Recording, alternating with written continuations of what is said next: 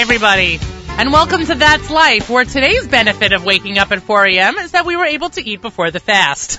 and I know that Charlie just gave me props for my strange hours, but frankly, I really, I really am a little nutty. And it's nutty that I wake up when I do, and that I do it on a regular basis, and that I think it's normal. So please, do not try this at home. Good morning, folks, and thanks for listening. I'm Miriam L. Wallach, blogger, writer, general manager here at the Nachum Segal Network. You can find me here every Thursday at 10 a.m. right after Charlie and right after, right before Nachum's live lunch, as I hope to bring you a little entertainment, a little news, and a little relief that the life you are leading is not nearly as wacky as mine. Avram, can I have the uh, the cable for my iPad? I just wanna I just wanna make you laugh a second, if that's all right. That's all right. Coming to you. I do like to laugh. I know, and I think you'll laugh. Coming to you from the from the home of the Nachum Segal Network on the beautiful Lower East Side, I am joined by my handy dandy partner Avram. What's up, Avram? How are you? I also, uh, when I got off the bus, I had to check what I was hoping this week, what time the fast was going to start here, and I, I find out exactly how many minutes I had. And then I had a plan to bring a little bit of food, but that didn't work out. So I ended up this morning, because now every week, right after I get off the bus, I go into Penn Station. Yeah. And so, um, so I got a coffee there, and I couldn't find like a kosher m- muffin, something, whatever. So I got one of those single servings of Cheerios. Oh, nice. And that That's was my bad. thing. So I had some coffee and Cheerios and water And- with plenty of time before the fast. Yeah, and at 4:45 when I was standing in 7-Eleven, yeah, at one point I'm like, wow, this is really nutty, but I do that every day, so it really doesn't matter. Here, you know what? Can you um can you pod this up a second? I just want you to know what I've been channeling. This is what I've been channeling lately. Do you know why? Why? Because I feel like we come from the land of ice and snow. For those of you who are like tuning in and going, what's going on? Why is she playing Zeppelin? Because I am. Because it's cold outside again. And uh, I'm going to pot it down, by the way. We had a day or two. Of, We uh, did. It was amazing. And on Played I- outside. It was Tuesday. Tuesday we were walking around outside, and Nachum and I. Uh, it was it was right after the show at Aaron's Kissena Farms, which was fantastic. The live lunch from there. We're walking around outside, and man, it was so nice. And you get used to it, and I didn't even feel the need to like wear tights that day or put on a heavy coat. It was just like so nice. And then at night, like at uh, whatever time I woke up this morning, it was 19 degrees. I'm like, come on, people. And then just getting off the subway. I mean, my hands are still red because, of course, I don't have gloves in my pockets anymore. I mean, who wears gloves in March?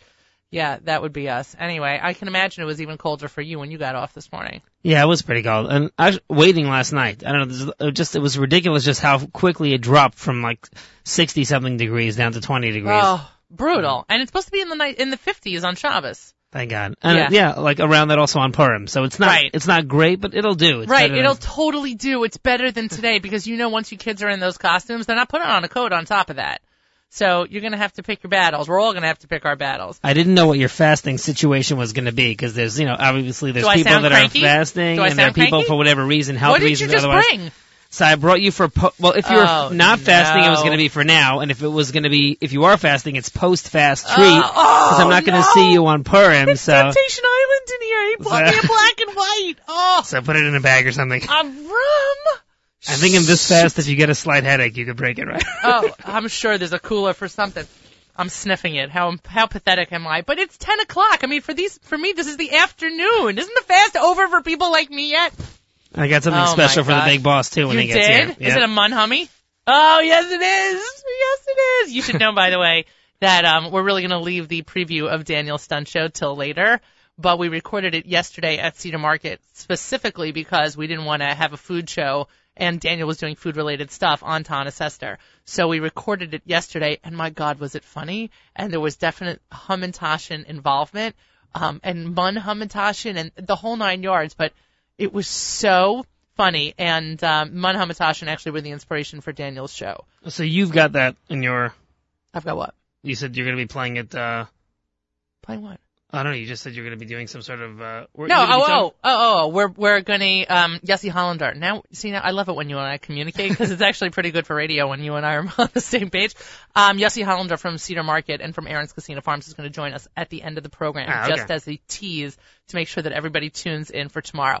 But I have to tell you, it was so funny that I'm I'm even happier that we videoed it because if it if it comes out just as funny as it was to be there, I mean, the, the the people who were watching on were laughing hysterically. It was just that funny, and you couldn't have scripted any of it. But it was really, it was quite enjoyable. Anyway, we do have a whole show to get to, and do you see what came for me, by the way? I did. Oh my gosh. It's quite sorry, my dad will like this, but it's quite fortunate. Um, and I, a shout out to Ellie Katz, and that's actually who I was going to uh, mention as we continue my intro, which we really need to do. If Miriam L. Wallach once a week is just not enough for you, do what Ellie Y. Katz did. Friend me on Facebook, send me an invite and LinkedIn. You can shoot me an email, Miriam at NachumSegal.com. I will not respond to you during the show, not being rude, just being honest. Please also follow us on Twitter, Net. That's all one word, and Miriam L. Wallach. And so this was my shout out to Ellie Y. Katz from Chopsticks in Teaneck on West Englewood Avenue that he sent me, he told me during the marathon that he was going to send me an entire box of fortune cookies because as we know, I do start the show every morning, every Thursday with a fortune cookie.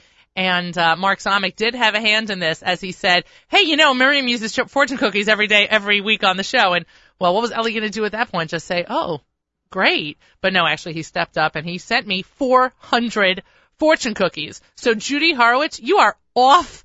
You, you don't, you don't, you're off duty for a while. I mean, sit back and relax and enjoy the show. Thank you so much for the fortune cookies that you've been providing. But, um, yeah, for the next year of live programming, we're set. And, uh, hopefully by the next marathon, I'll see Ellie again and I'll say, dude, we're low. But until then, we are completely stocked. So let's get, let's get out to the fortune cookie our fortune cookie today because you know what that sound means. And I will not be eating today's fortune cookie, even though I do love a good vanilla fortune cookie. You miss 100% of the shots you never take. This is actually a line of somebody else's. If you Google this, I think this was like, I think this is Wayne Gretzky. I'm pretty sure that somebody actually said this. Confucius has now stolen somebody else's fortune. This did not come from Ellie Y. Box, by the way. I just want to say it's still intact. um, you know what? I'm going to have to Google that later and get that out there. But that's actually pretty disturbing that the fortune cookie people are taking somebody's somebody should respond to that. Of course, I'm not going to read it during the show, but if you know where the line you miss 100% of the shots you never take comes from, it's definitely an athlete. I've I've definitely read it on like some something. I've definitely read it before. Anyway, that was today's fortune. It's still good, Musser. Let's go to our national holidays. It's National Procrastination Week. It ends tomorrow. So if you've been procrastinating doing something, you can procrastinate one more day. And then actually the day after you gotta do it. It's also Universal Women's Week. It's Teen Tech Week, which in my house is every single week. It's Girl Scout Week. International Brain Awareness Week. Yes, I am thoroughly aware of my brain. So kudos to that. Today's in, today's date, by the way, today the 13th is Donald Duck Day. So shout out to Stephen Wallach, who seriously does the best Donald Duck impression ever. Um, not the reason I fell in love with him, but it's definitely up there. And um, it's Ken Day, as in the Ken doll, not as in Ken Friedman, but as in the Ken doll, which I think is funny. It's National Open an Umbrella Indoors Day. Not sure why you would want to do that. It is Taanis Esther. It's World Kidney Day, and ironically enough, Avram, it's National Earmuffs Day. Yeah, exactly, because my kids did leave this morning with their earmuffs. Do you know what tomorrow is, by the way? Uh, no, actually, it's not. Do you know what? You need a mic. You know what tomorrow is? What is tomorrow? Tomorrow is Pi Day, as in P-I. You know why? No. Because it's March 14th. 3.14. I'm, I'm not, not a making math this guy. Up. I'm not all right, all right, all right. Neither am I, but I know those numbers. But yes, tomorrow is National Pie Day. So you know what we're buying tomorrow at Gourmet Glatt right after Boston Naomi. cream pie. Yeah, I read. Well, really, you're a Boston cream pie fan? Um, well, I don't really eat fruit much, so. Oh, that's right. You don't eat fruit much. And personally, I don't believe that fruit and baked goods belong together ever. It doesn't make any sense to me, like a cherry pie or something like that. That doesn't make sense to me. But anyway, it's National Pie Day. Is uh, Jessica on the line, by the way? Excellent. So let's get started. You're listening to That's Life here on the Nachum Segal Network. And my first guest, Jessica Steinberg of Times of Israel. I was actually fortunate enough to finally meet her. Who knew? My gosh, who knew that we would be so many times a ships passing in the night? But we were finally able to meet each other at the NBN, the Nefesh B'Nefesh mega event that took place on Sunday in Times Square. Jessica, how are you? I am great. How are you? I am well, and I'm so happy we a caught up on on Sunday and actually put uh, real people. I mean, I would say faces to the voices and to the names, Faces. but exactly. Right. But now actually bodies. It was nice to actually see you. So let's talk The about the thing. yeah. Let's talk about the um the the piece that you wrote. Nefesh B'Nefesh turns immigrants into pioneers, which is a nice shout out to the Chalutzim. Um and Yes. and to and I don't know if that's the way you meant it or if that's the way everyone's picking up on it, but that's exactly the way I took it. Really? Um, that's interesting to hear. So, I mean, it does seem like Nefesh B'Nefesh, which is now 12 years in existence, is pushing its pioneering program, which is their Go North and Go South program. Uh, getting, excuse me, getting New Olim to either move to the Galil, which they've had several hundred, uh, no, excuse me, they've had 3,000 uh, since they started the program moving to the north hmm over the last couple of years, and they're only in the hundreds now for the south, um, but are looking to really build up that program over the next few years. Okay, and and people are when when we say that people are going north and south, there's been primarily a bigger movement towards the north at this point. Right, right. The north is more established. The Galil, the Galilee, the Golan, certainly the Galil is very established at this point. Um, the the eastern Galil, closer to Kinneret, little more so than the western Galil. Um, but essentially, you have a lot of tourism up there. You have um, some factory towns. You have a lot of different efforts that have been going on over the last 10, 15 years that make employment much easier to find. It's just much more established, much more built up.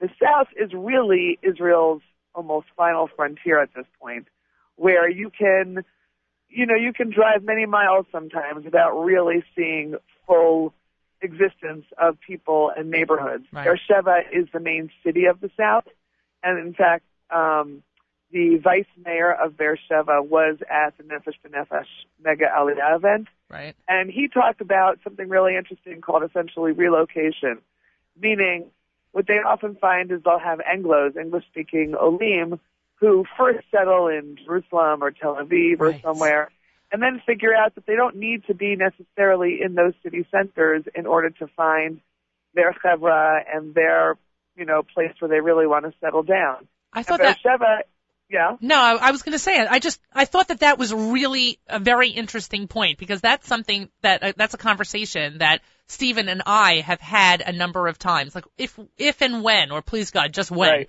we finally make Right. Aliyah, where would we live? And for Stephen, as as as for many, and this is not a criticism, but as for Stephen, it was like, how could I move to Israel and not live in Jerusalem? And to me, it's like, just get me in the walls. Like, just get me in the four walls of the country, get me in the borders, just put me in the land. I'm happy wherever we are. But, um, but I, but I understand the draw to Jerusalem. But then people get there and realize it's not a small town feel.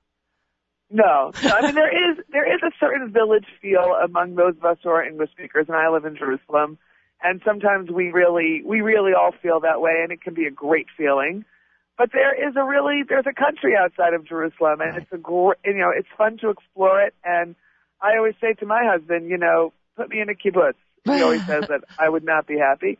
But you know, when you when you get to travel as much as I do around the country, there are so many great options, and the South South is fantastic. It's you really sense the the opportunity that's in the South, and um, and I think it's cool that Nefesh B'Nefesh has really latched onto that and found partners in Keren Kayemet and JNF Right. and and in other organizations that are helping them place people and get people out there. Were you surprised by the diversity of attendance at the mega on Sunday?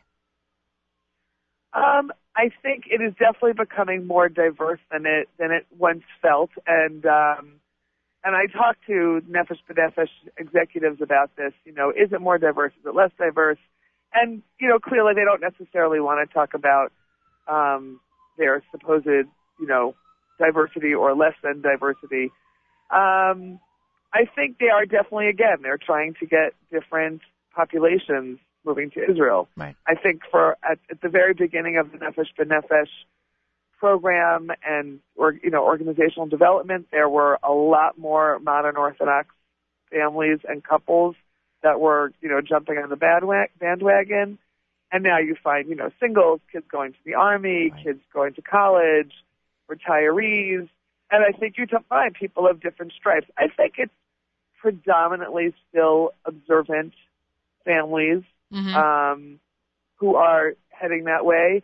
But I also think, and this is actually this is partially the subject in another article I'm working on right now, that because Tel Aviv has become such a center of Israeli life, you know, startup nation, right. and it is very much so an Israeli and very much so a secular city, that is a huge draw for a lot of people who want to feel Jewish and want to feel part of the you know, Israeli nation, but don't necessarily want to do so in, in Jerusalem, let's say.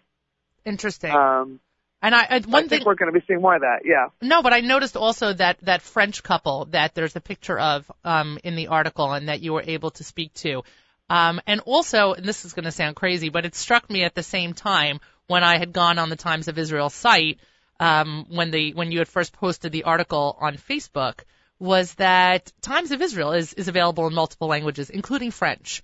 And That is very new. yeah, Yeah. and and it really spoke to me, and the fact that this the woman the, the, in this couple, the the the wife, she her family's already there, and Right. um and it just really spoke to me a about the influx of of the French from France into Israel, and b the the anti-Semitism that is still very very palpable and very real that is going on in Europe and in France specifically, and how there's um there's going to be a new absorption issue or There, there already is. I mean, you know, I don't know, I don't know necessarily so much about the absorption issue of the French, of French Jewry.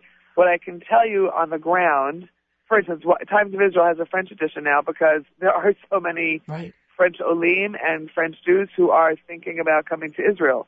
And on the ground in Jerusalem, in Tel Aviv, in some other cities, but very, you really feel it in Tel Aviv and in Jerusalem, the French influx is a fantastic thing. mm. You know, as I was saying to someone, we have great baguettes now. We have great croissants. We have great butchers. and the And the macaroons French, they know how to do this stuff right and they've been doing it for hundreds of years, and now they're bringing it to Israel. What's funny is that when I was in Yerushalayim two weeks ago and I was at the patisserie on um on uh, Rachel Rachel Imenu, Imenu. exactly on Rachel Imenu, and I walk in there and there are you know it's beautiful. A just looking at the baked goods and B all the colors of the macaroons and the this and the that. And um I was the only person in there not speaking French, and that doesn't Right. just include the people behind the counter. So it Right. was it it was the default. You know, it's not that the, the default language in that shop at that moment was English, as it is in so many stores in Israel. The default language was French, and I was Right. really the minority. You're feeling it more and more. You are. We are feeling it more and more. Um, one of our uh, one of our competing papers um, put out a little piece a couple of weeks ago about you know the be- the t- five or ten best French places in Tel Aviv. You know, restaurants, cafes, bakeries. Um, maybe there were a few other stores, kind of stores mixed in there. And because there is really there are you know French in real numbers now, Mm. they're holding their own and they're making they're making their statements and um and it's much more common to hear French on the street than it used to be. And everyone I know feels like it's a really welcome addition. Why wouldn't it be? Really?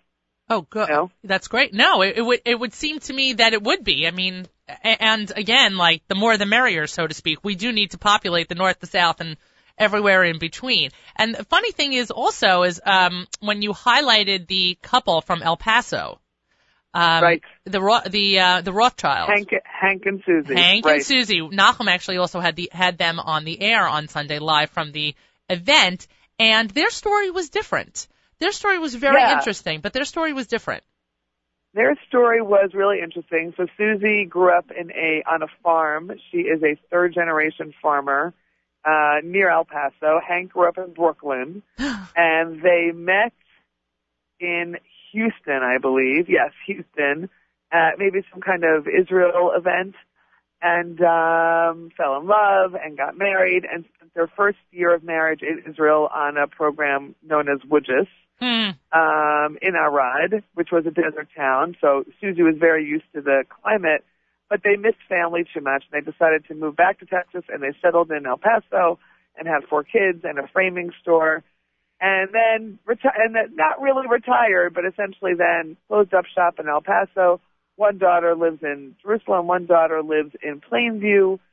Two sons are living in Austin right now. And when one daughter made Aliyah, I think they basically decided that's where they wanted to head. But that daughter decided she wanted to move south and not live, as they said, in you know eight square meters in Katamon. So Right, she and a bunch right. of friends started a kind of garin, you know, but to live in a suburban neighborhood outside in down south Right. and they decided to join in there and to go live there as well. Um, and they bought an apartment and they're Mm. planning on moving there pretty quickly. That's amazing. Um, That's amazing. yeah, and she's a band director, you know, like a school band. Oh, really? That's So cool. she- yeah, yeah. So she wants to, you know, either form or lead the school band that probably does not exist Well, Kiryat Gat. Yeah, I, I I don't know how many cymbals are being smacked around over there, but you know the one thing about um, immigrants or one thing about the the Israeli spirit is that if it's not there, it can be there. And and one of the things that that we were talking about when I was um, at Nefesh B'Nefesh a couple of weeks ago, and that really um, came ringing true on Sunday was that there is something so valuable about being a fish in a small pond. And the ability to effectuate life and to make change and to bring forth goodness um, is is such a palpable reality in Israel because one person can make such a difference. So that if somebody like Susie wants to start that band, or if somebody else Exactly. wants to go south into a small community and wants to help build it up, I mean, that's a real reality. That's not a far-fetched dream. People do that there. You can even do it in bigger cities. I mean, that's that's Right. also been an interesting experience of mine. You know, I always say, for instance, in my business in journalism, your the the the, the six degrees of separation really comes down to like one degree or Mm. half a degree. Right. It's not that hard to get in touch with pretty much anyone in the country, both in terms of actually knowing who they are or finding who knows them, and in terms of actually picking up the phone and calling them. It's it's a pretty astounding thing, and it makes it a lot of fun.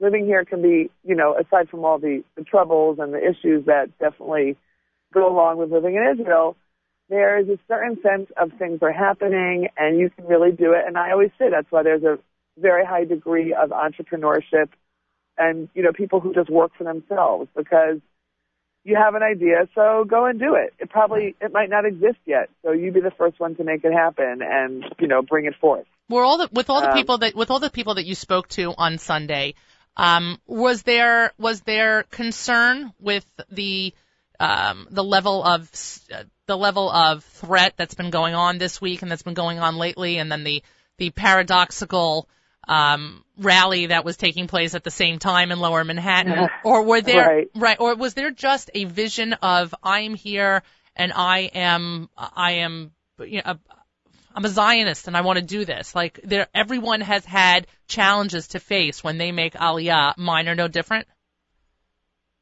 Right. Um, I would say that people were feeling really, yeah, they were very excited to be there. So there wasn't a lot of focus in that crowd about what's going on right now. And I, I'm sure people pay attention to it once they, you know, left the left the event and go listen to the news or go watch some, you know, go read something online.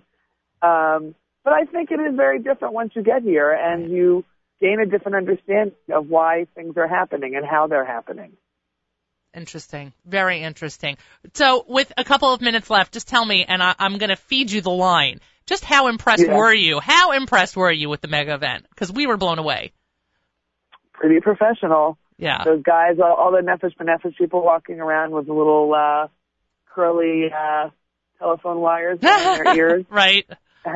No, I mean it was uh, the, the the numbers were pretty astounding. I was, you know, as a quote unquote Israeli, I was pretty surprised by the representation of um, accounting firms, law firms, universities, colleges. Uh, besides the shipping companies, besides all the logistical kind of people, Right. right.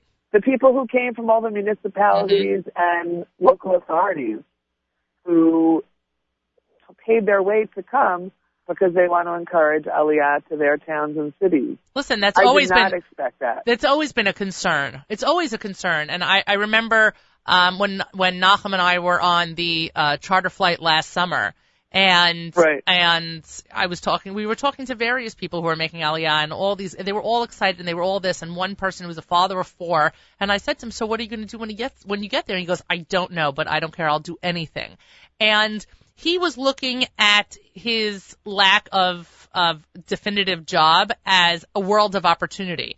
But frankly, it's it's it's incredibly scary. And I think so. yeah, yeah. So, so to have all of those different businesses represented, and again, to that they decided it behooves them to make the trek to New York to have themselves Right. represented. That's also a tremendous statement. Listen, I mean, I think, and I know that Nefesh B'Nefesh also works on this. Right. Um, you know, in terms of the professional development and you know job networking. You know, I think one of the issues that sometimes Anglos have in Israel is that they don't learn Hebrew quickly enough or well enough. Mm. I, I think that's an issue um, that people need to pay more attention to. I'm not saying go to ulpan in New York or New Jersey or L.A.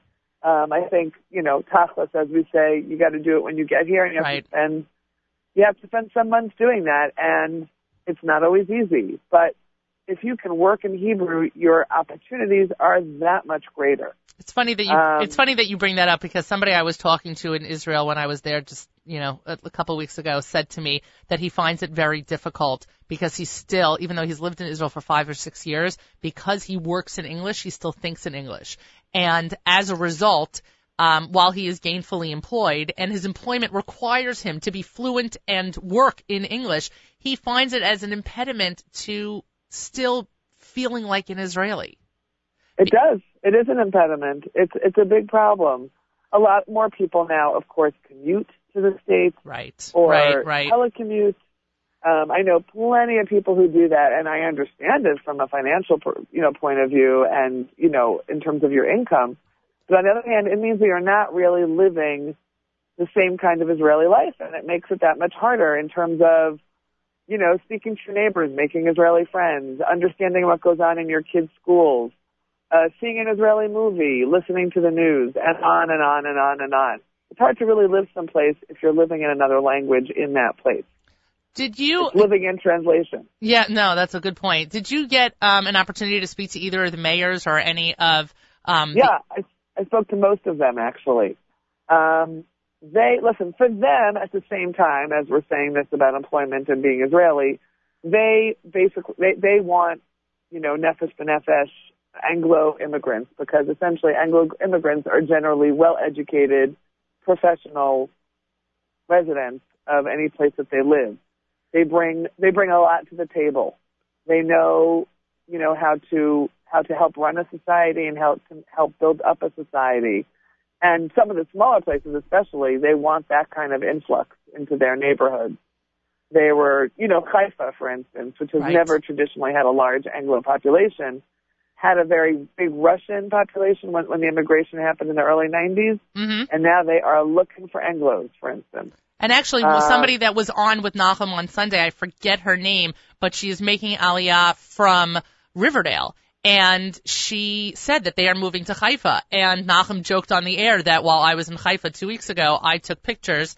All right, a little bit like a stalker, but I took pictures of this house that I want. And no, the house is no, the house is not for sale. And yes, it is currently occupied and everything else. But I took pictures of it anyway because I just fell in love with Haifa. And she said to me, and I spoke to her when she was off the air, and I showed her the pictures and I showed her this, and I said, like, I, I can totally see myself there. And I don't think I would have ever said that before, but I could totally see myself living in Haifa. Yeah, Haifa's got the beach. Right?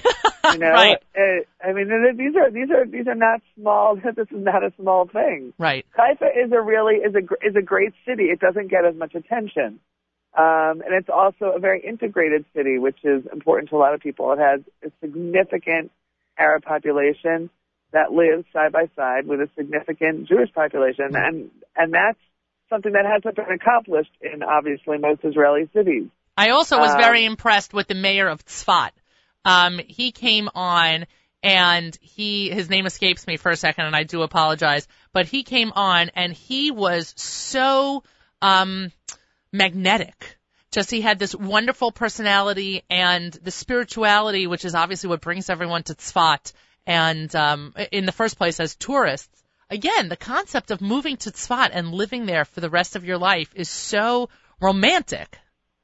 Right, and he had an uphill battle because Tzfat, at the same time as being a very romantic, you know, and emo- religiously emotional kind of city, is also a city that has had a lot of lower income families and a lot of trouble. And he's really, I, his name also, also escapes me. And he's been doing a lot of work in the last couple of years to really make it into a different kind of place, a much more popular tourist site, not just for people who are looking for that religious experience, but who are also looking for the beauty of, of Tzfat.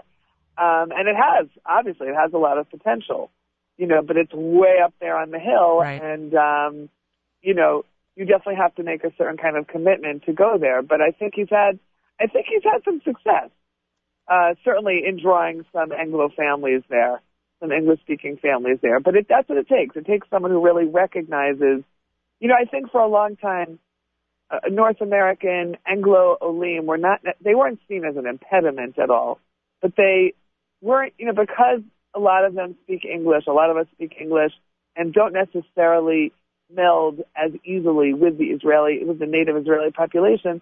Sometimes it's seen as, you know, sort of this separate group. They do well, they succeed, but they also live very far away from their, you know, from their homeland and from where they were born and Mhm. from their families, and it can make it much tougher. Right, Something Nefesh B'Nefesh talks about is their 97% retention rate, right. where people don't go back the way they used to.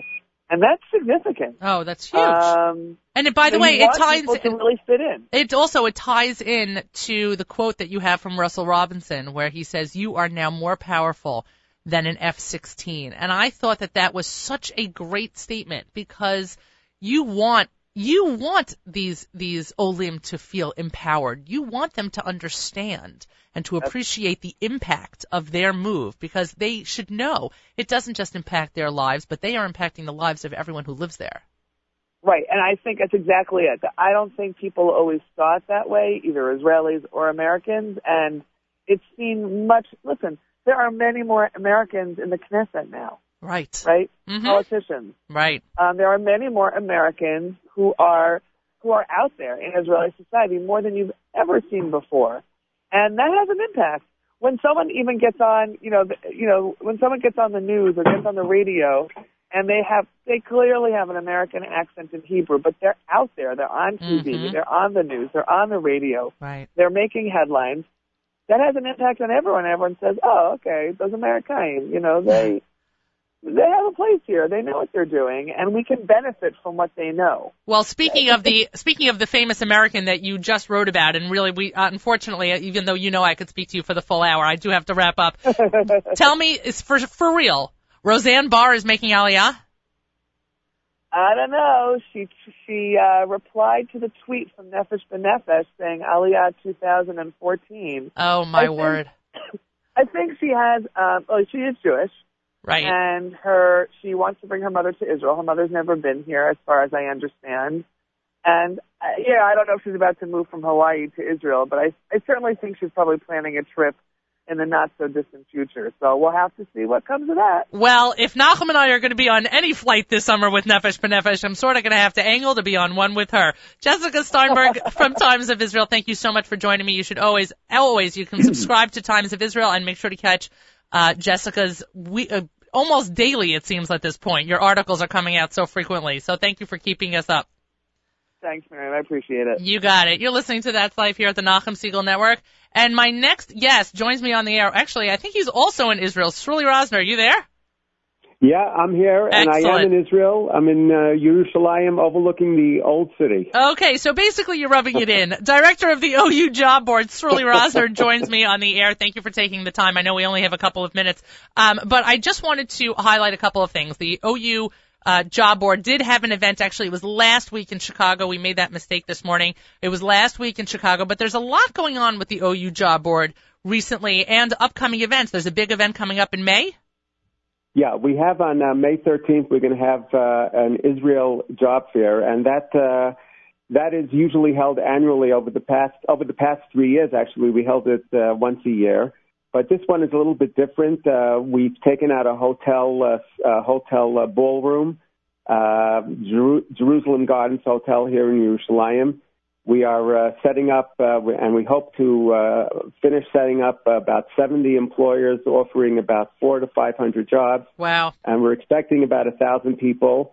Mostly, we're we're angling um, to uh, target uh, Anglo-speaking, so uh, American Olim or Anglo, any Anglo uh, Olim. Uh, we want to keep them here in Israel. Right. And hopefully we'll be able to give them the uh, the jobs and the parnasa to do it. Well, this is a good, that was an excellent segue, unbeknownst to you, from my previous conversation with Jessica Steinberg about the Nefesh B'Nefesh event and making sure that our Olim um, are able to make Aliyah and are financially secure as they're doing so. I'm going to ask you what what's going to seem as a slightly strange question, but as a person who directs the OU job board, you are definitely the person to ask. You know, people do whatever they can when they are unemployed to become employed. And this is not a knock and this is not a dig. Um, and as a person who gives advice to people and helps, um, you know, with resume working or just interview skills, etc., I'm sure you've heard and seen it all. But tell me something. Is it a detriment to a, um, a potential or a, somebody who's looking for a job, somebody who is currently unemployed, to to reach out on Facebook in a general manner and say, uh, "These are my skills. Anybody know anybody? Um, still looking, etc." Is that is that a, a a good tactic to take, or is that something that needs to be avoided? Well, I'll, I'll tell you. Um, uh, although we have a Facebook account, and I personally have a Facebook account, uh, Facebook is a little bit of a uh, it, it's sort of like the Wild West. um, and when when you think of Facebook, you don't you don't necessarily think of Facebook as a professional uh, area where you would post your resume, etc. What I what I would suggest that uh, instead of doing that on Facebook, you do that that same exact thing that uh, scenario that you just mentioned, but you do it on LinkedIn. Right. And uh, LinkedIn uh, just makes it more of a professional, uh, more of a professional uh, say. Look, you'll you'll have more professionals reading it. Facebook could work if you have never done anything else on Facebook other than present yourself as a professional looking for a job. Ah, good but, point. Uh, good point. That's not what Facebook is all about, and uh, I don't think uh, Facebook is the, is the necessary tool uh, for this, I think the best tool would be LinkedIn. No, that's a really good point because once you are posting something like that on your Facebook page, you are leaving yourself open to everything else you have posted on your Facebook page. Uh, 100%. Uh, as a matter of fact, I uh, every once in a while, uh, as part of part of what I do, when people um, when employers post their jobs on the uh, OU job board, uh, we, I have my staff and myself. We answer some of these jobs as, as if we are prospective uh, job seekers looking to fill that position, just to make sure these jobs are real. Oh. And the uh, the um, big question now that's going on, I would say now in about 70% at least of middle to upper management jobs is, what is your Facebook account? Right. They want to know exactly uh, where they can reach you on Facebook. I'm assuming they're assuming that everybody has a Facebook account, but actually what they're doing is market research on you. Interesting. So Facebook is is a little bit uh, of, of a dangerous place uh, if you have said outrageous stuff, or uh, if you if you put a blog that really doesn't belong in a professional place. You just wanted to make a joke, and it, it does bite you. It does get to bite you back. It's the so third. It's the third rail.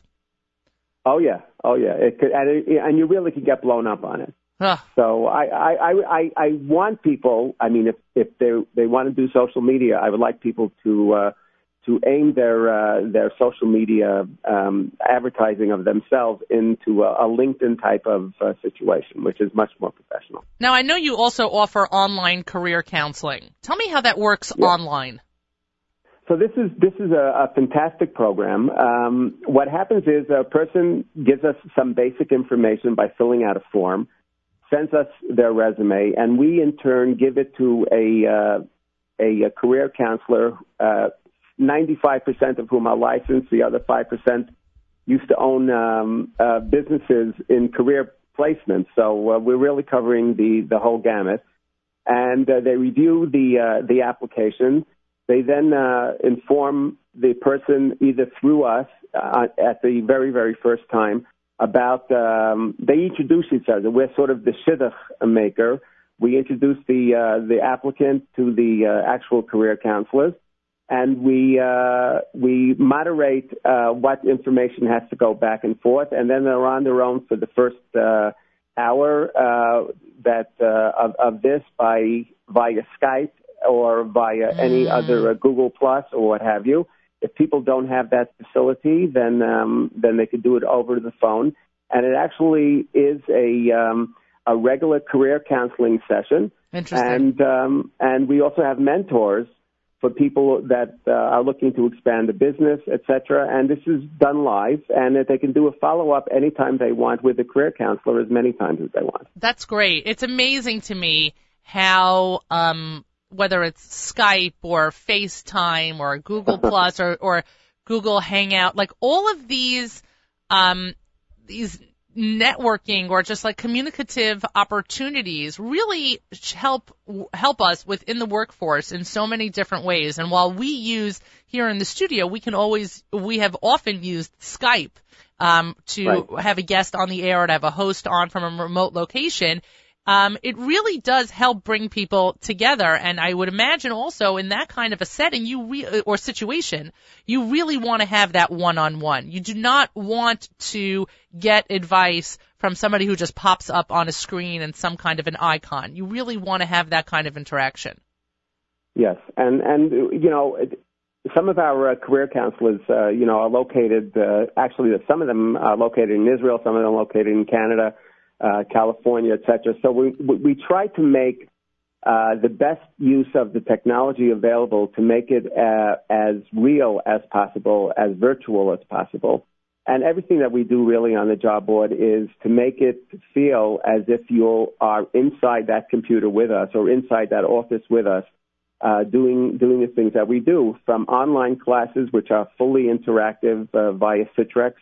You can raise your hand and ask the questions, and, and you'll get an answer right away as if you were in the classroom.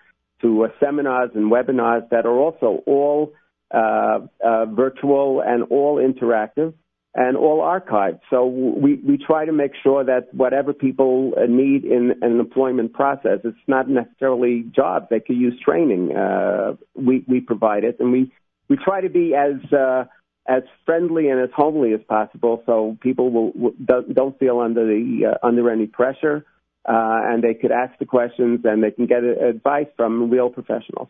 So Sruly Rosner, the director of the OU Job Board, joins us here on the air talking about all the different things that the OU Job Board has to offer. But the most interesting thing, I'm not discounting everything else, but the most recent, this most recent joint job fair between the OU Right. Job Board and Yachad. So it was, Yeah. You know, let's say mainstream folks and Yachad members. Tell me how that worked, um, and tell me if it was if if if it was your vision, um, and how was how it came to life.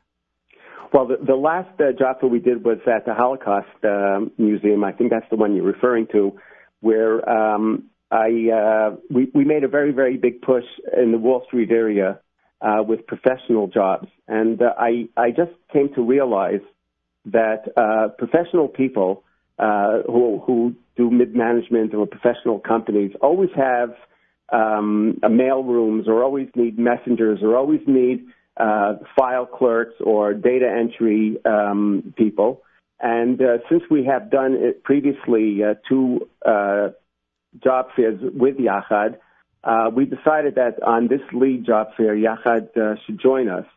And indeed, we had uh, an amazing result where we had companies who were advertising uh, whatever jobs they were advertising on, on, on uh, upper and, and uh, upper management, mid management, who also came with jobs uh, that would fit perfectly uh, for Yachad, and um, it just it just matched, and the sync was was fantastic. Amazing. And we ended up, uh, thank God, we ended up having about uh, 200 uh, Yachad uh, people coming.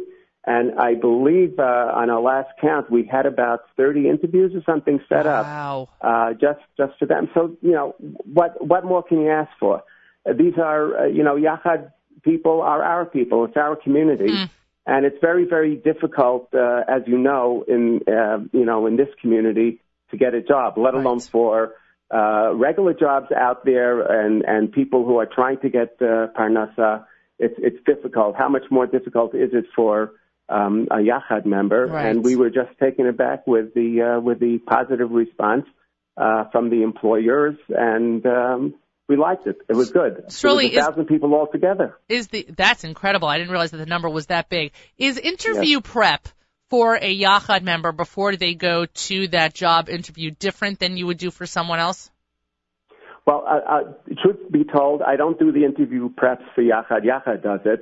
But what we do is uh, they work very closely with their councils. Yachad is tremendous. They have a, uh, a staff that actually trains um, the Yachad members, the Yachad applicants, Mm-hmm. to uh, to be interactive with people. The the big, um, you know, people think when they when they hire a, a, a Yachad type of person that you know they're, they're doing it as a chesed or they're going to do a favor and stuff like Right, that. But it's right. really not true. Right. When I when I when I had my own business, uh, I I always had um, someone in the back or two two people in the back doing uh, like a yachad uh, person, and I have to tell you that the production uh, output and the uh, the actual work ethic uh, is just tremendous. It's it's it's, uh, it's above and beyond what you would expect. And the uh, right now, I, I have uh, two yachad people working within my office, and they're I, I, I want to use a euphemism, but they're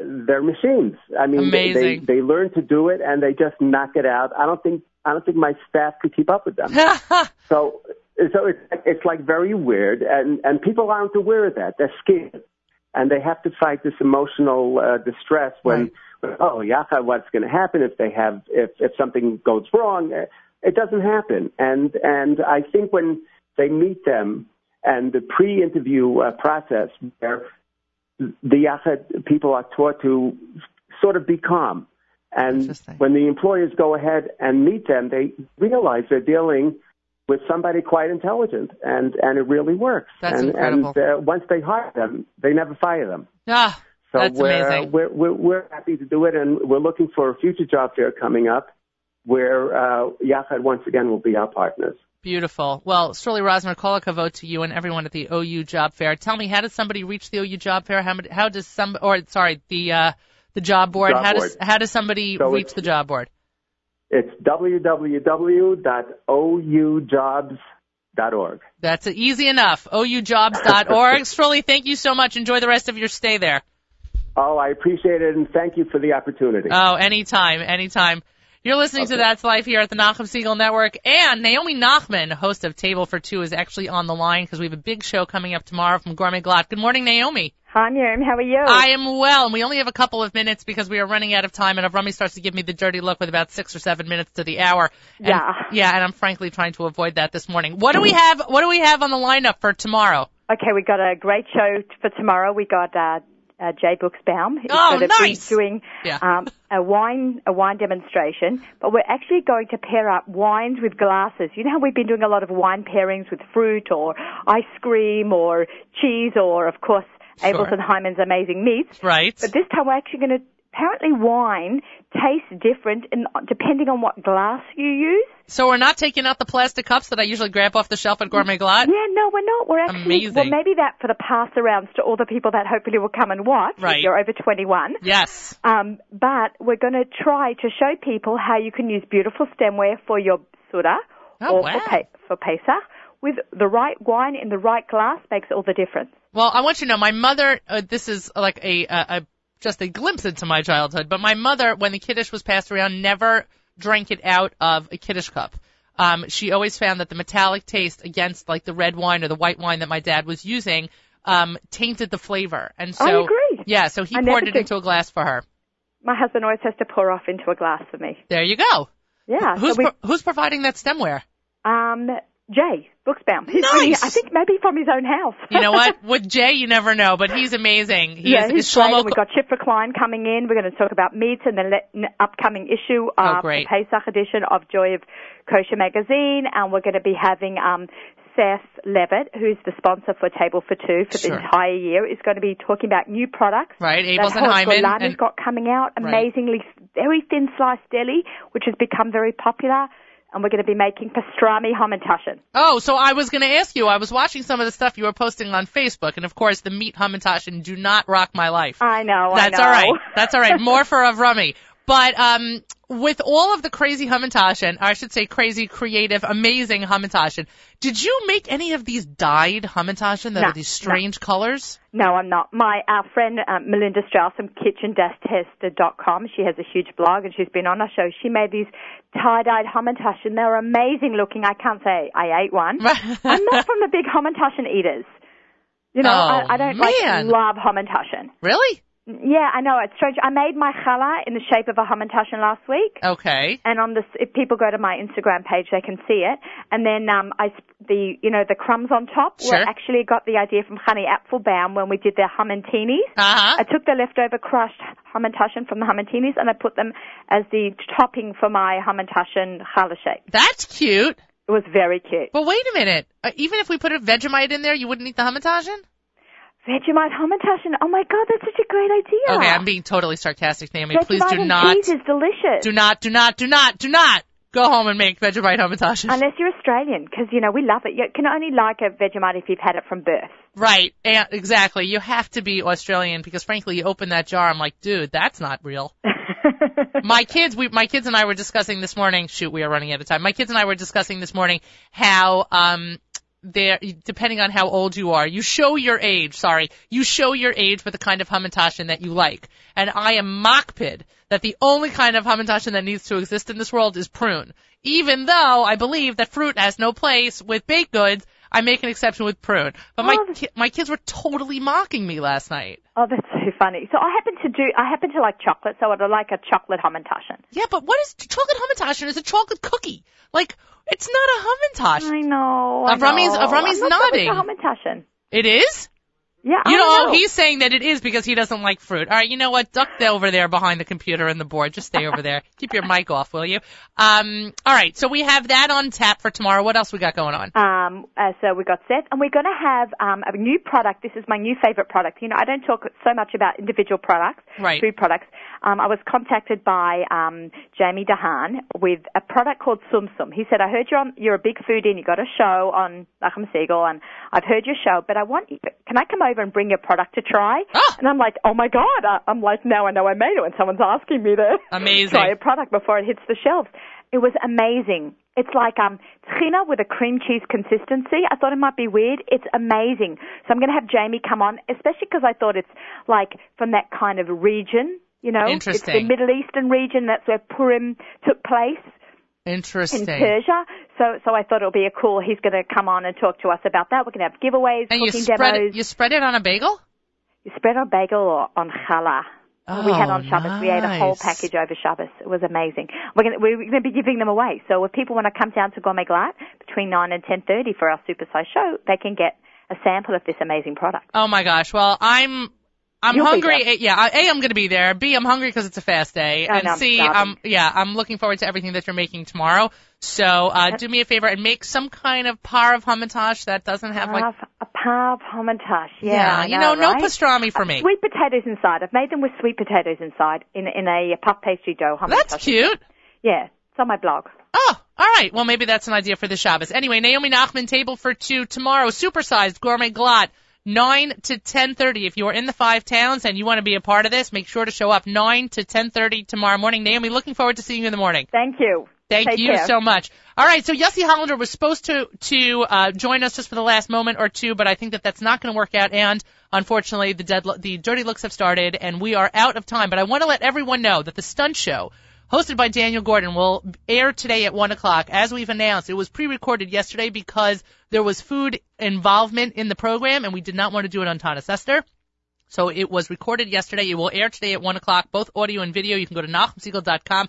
I will honestly tell you it was probably one of the funniest experiences, and Daniel's had a lot of them, but this was up there. So you've been listening to That's Life on the Nachum Segal Network. I'm Miriam Wallach. Thank you for making us part of your day. We have a full afternoon, and the live lunch is going to begin in just a few moments. I'm going to keep my promos to a minimum. Make sure to stay tuned all day today for the fun for the fun and wonderful programming we have. The Purim celebration continues tomorrow morning after JM in the AM, as Naomi has announced at Gourmet Glatt. It will be the end of a week of remotes, and to that I want to thank Um, Aaron Hertz and Yossi Hollander from Aaron's Kissena Farms and from Cedar Market in Teaneck, they have been incredible partners. First of all, they are wonderful partners together, and they've been incredible partners with us. I also want to give a shout out to Aryeh Kunstler.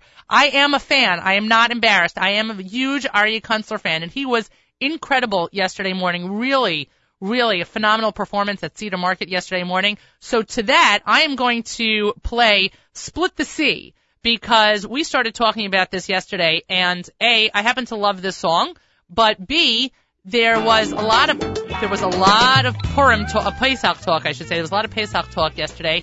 It seems that Pesach has already come around the corner and Purim is already over. I'm not sure how that happened, but it certainly did. Aryeh Kunstler, you are an incredible mention, incredible talent. Thank you so much for being a part of our show yesterday. Live lunch starts in just a few minutes. That's life, everybody. Bye, guys. Coming on real fast to return me to the land of Egypt to come on and bring me back. Well, God has brought me out of there and He won't leave me here between oppression and the water and the middle me and my fears and some faith are failing. There's only one thing to do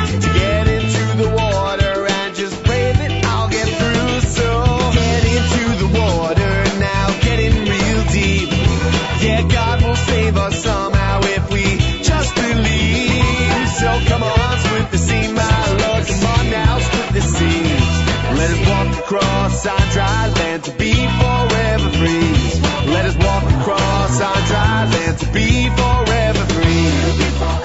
land to be forever free. My captors approach now, so when I go, yeah, right into the water, my faith is the only thing I know, and I'm praying for a miracle, for a wonder to occur. I trust that God will